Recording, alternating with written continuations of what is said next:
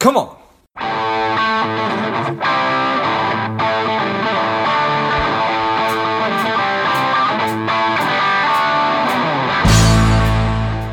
I've been asked by so many people over the past couple of years about how do I start a podcast that I've developed and released a course that will teach you exactly how to do that step by step from figuring out the kind of show that you want to have to understanding how all the technology works behind it, and then how to get great guests and uh, keep the thing moving and how to grow it. So, if you're interested in that, check it out. You can go to georgegrumbacher.com forward slash podcast course, and you'll find it there. You can just go to the website. I'll also list that in the notes of the show. Welcome to Money Savage, a savage approach to personal finance. This is George Grumbacher, and the time is right. Welcome to today's guest, strong and powerful Bob Wheeler. Bob, are you ready to do this? I'm ready. Let's do this. Excellent. Let's do this. Bob is a CPA. He is a financial expert, a motivator, an author, and the founder of The Money Nerve. I'm excited to have you on. Bob, tell us a little bit about your personal life, some more about your work, and why you do what you do. Well, let's see. I'm a founding partner of Wheeler B CPA, um, CFO at the Comedy Store, store and uh, wrote a book called The Money Nerve. Uh, I've got a podcast, Money You Should Ask, and Funny Money. And uh, I love to travel, so that's my that's that's my story in the nutshell. Um, love animals, and I love doing what I do because I think so many people carry a lot of financial shame. And really, my goal has been to start conversations around money so that uh, people could start to let go of that. Yeah, I certainly appreciate that. And now that you say that, Bob, I wonder if there's anybody out there that doesn't have some kind of financial shame if, if, if they really started putting pen to paper or, or dig through their past. Yeah. I, it doesn't matter how much money you make, uh, whether you feel guilty about making too much or feeling bad that you don't make enough. I, I think everybody has some challenges. And like anything else, if you do not address these, if you do not talk about them or think about them or try to get to the root of them, then they're never going to go away. It's, but it's going to be it's going to be having an impact on you. You just maybe aren't realizing it. Yeah, and I think it's interesting because I think a lot of people think that money is very black and white. Mm. Um, I live in mostly gray, and uh, I, I, just even my editor of the book said I, I'm not impacted by emotions when I make decisions, and I said to her, well, when you go out to lunch with your dad who pays. She's like, oh, I, my dad pays. I'm his princess. What about your mom? what about with your mom? Oh, I pay for her because my dad left her. I feel so bad. And then she was like, oh, okay, I get it. I get it.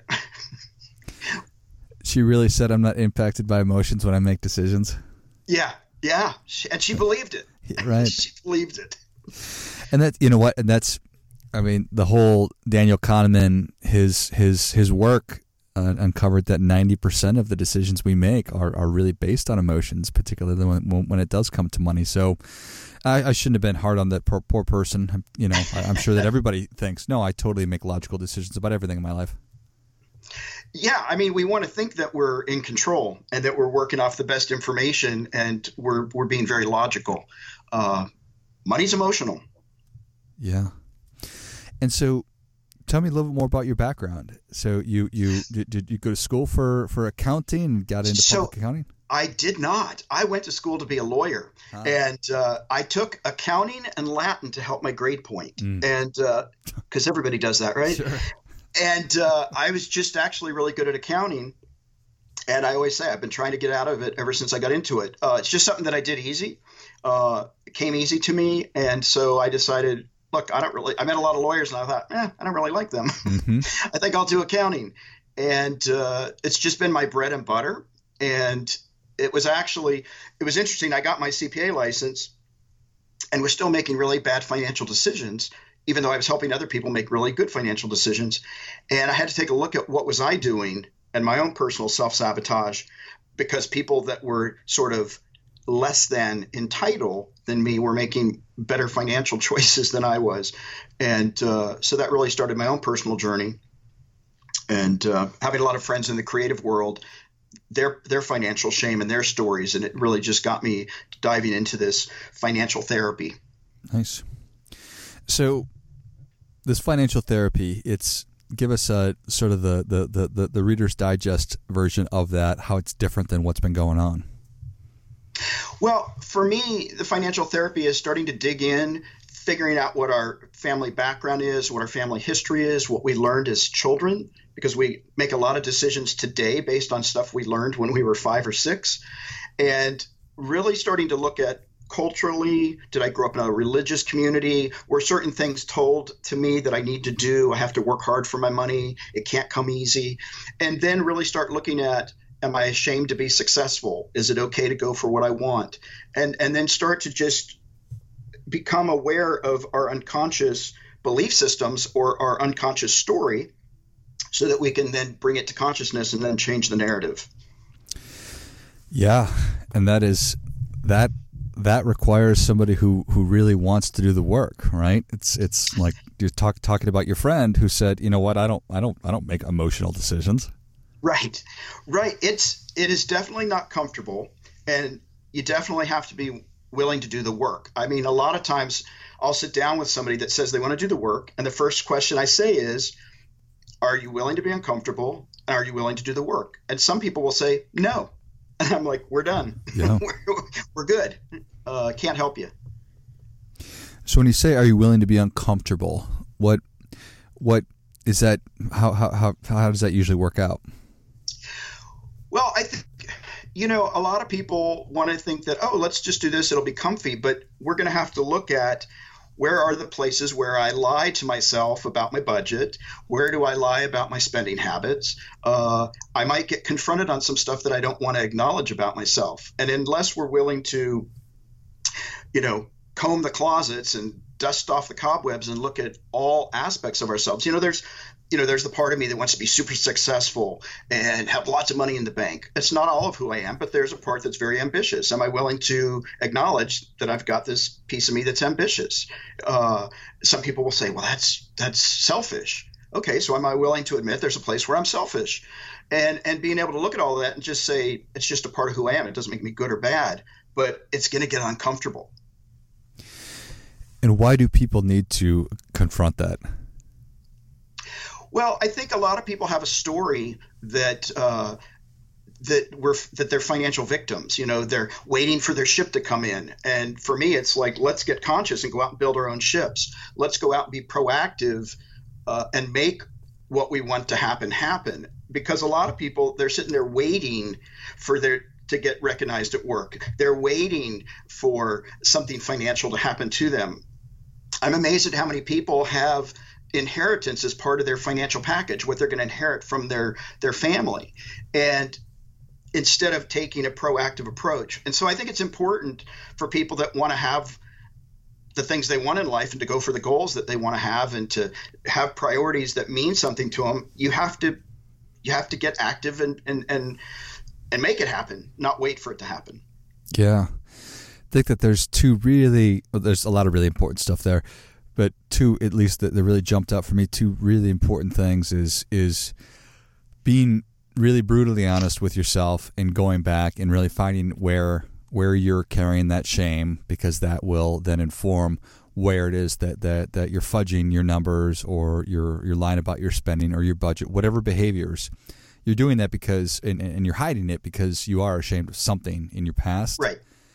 And you have to do that um, if you're ever really going to move forward and and, and, and, and live into your full potential and get out of that victim mentality and then and I think once you start doing that then you can I think successfully move and, and, and really start to be proactive. And that's really where it, it kind of all comes together.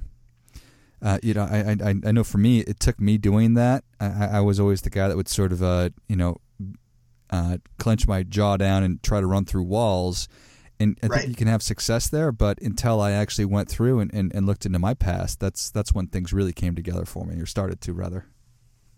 Yeah, absolutely. And it's interesting. A lot of couples, when I say, "Have you? Do you talk about money?" They think I mean, "Do you fight about money?" Hmm. Because they they start with the premise that a conversation around money is conflict, and so a lot of couples don't have conversations around money, and like that's key right? Being able to communicate, hey, I, I want to spend more or I want to save more if your partner is doing the opposite. Uh, getting in alignment so that you're a, a cohesive team. And I, I was doing this workshop where I had people do their budgets.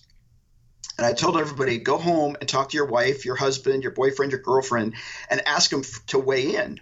And the next week, this guy came back. He was in his mid 50s. He was, I got to share, I got to share. And I said, What happened? He goes, Well, I did what you said. I went back and I asked my wife what she thought about the budget. And she said, Oh my God, you finally decided to let me in the marriage. And he started crying because he realized he had put all of his projections of his first wife on his second wife. And they hadn't really been, been in a full relationship. And just asking that simple question changed the whole dynamic of their relationship. Incredible, right? I mean, yeah. Simple question. yeah, but I mean, there's just not too many subjects that are, are heavier or harder to deal with than than money. So, just asking the question, getting the conversation going, you know, starting going down that path.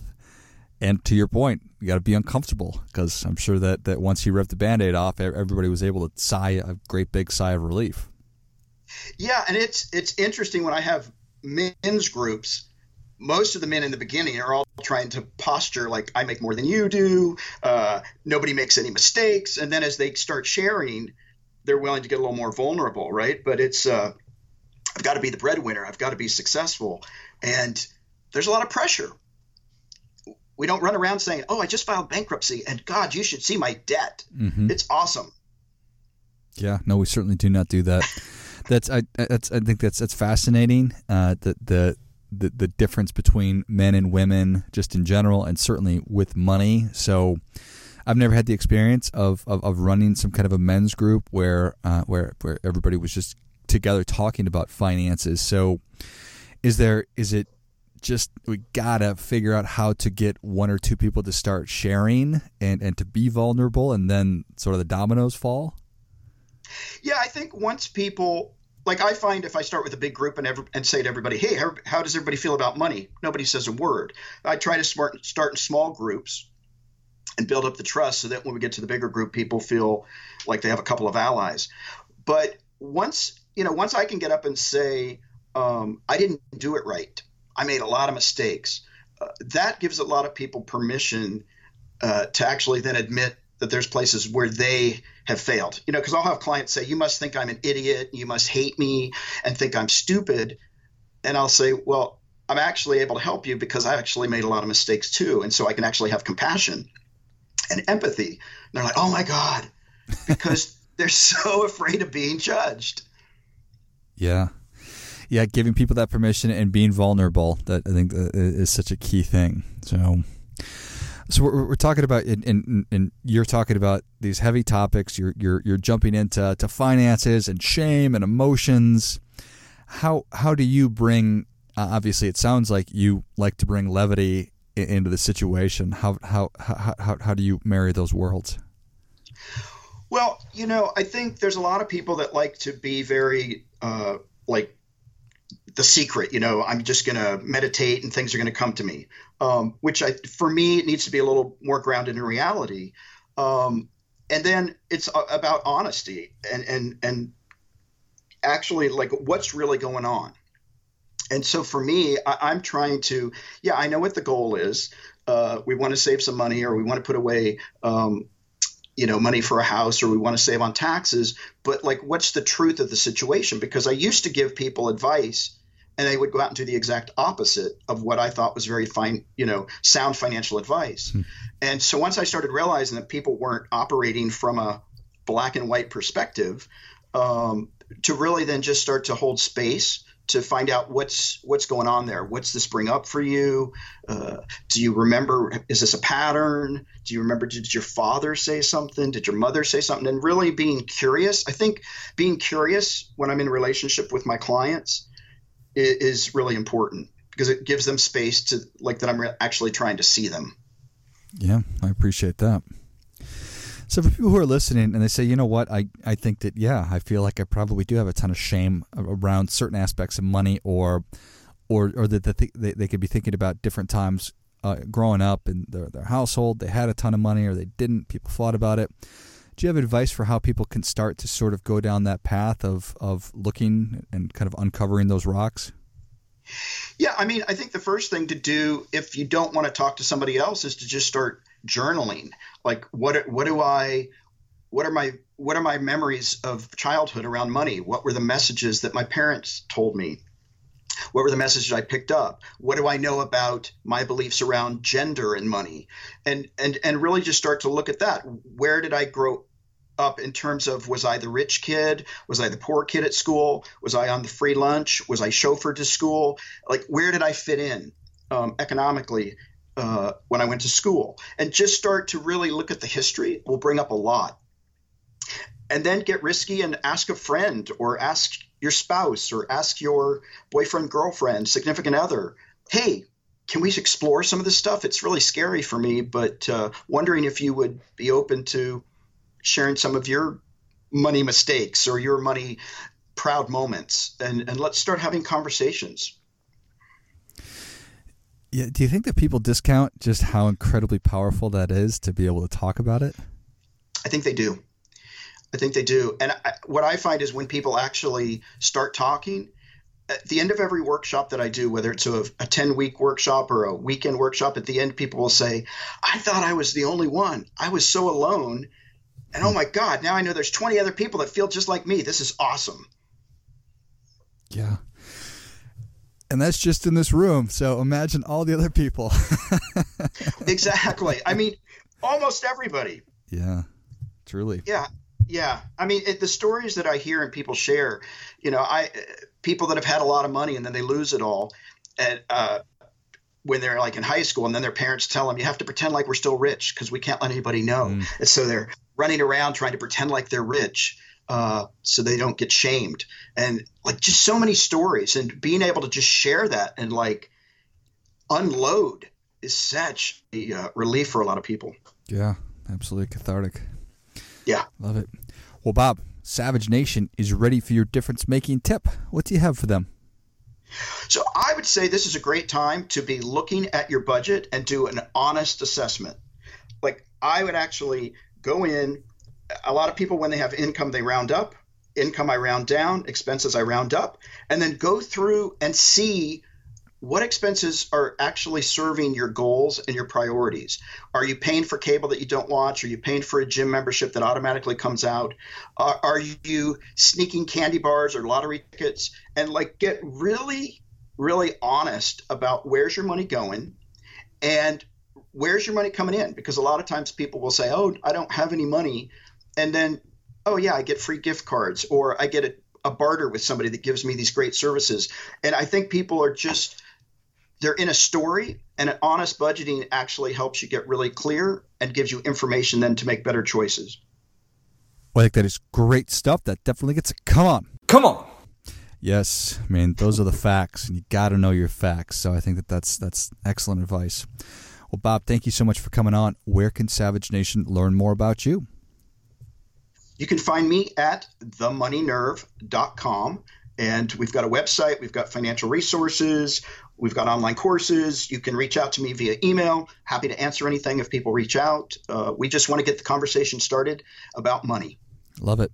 Well, Savage Nation, if you enjoyed this as much as I did, show Bob your appreciation and share today's show with a friend who also appreciates good ideas. Go to themoneynerve.com. Check out all the great resources that Bob has on the site. I will list everything and all the different places you can find them in the notes of the show.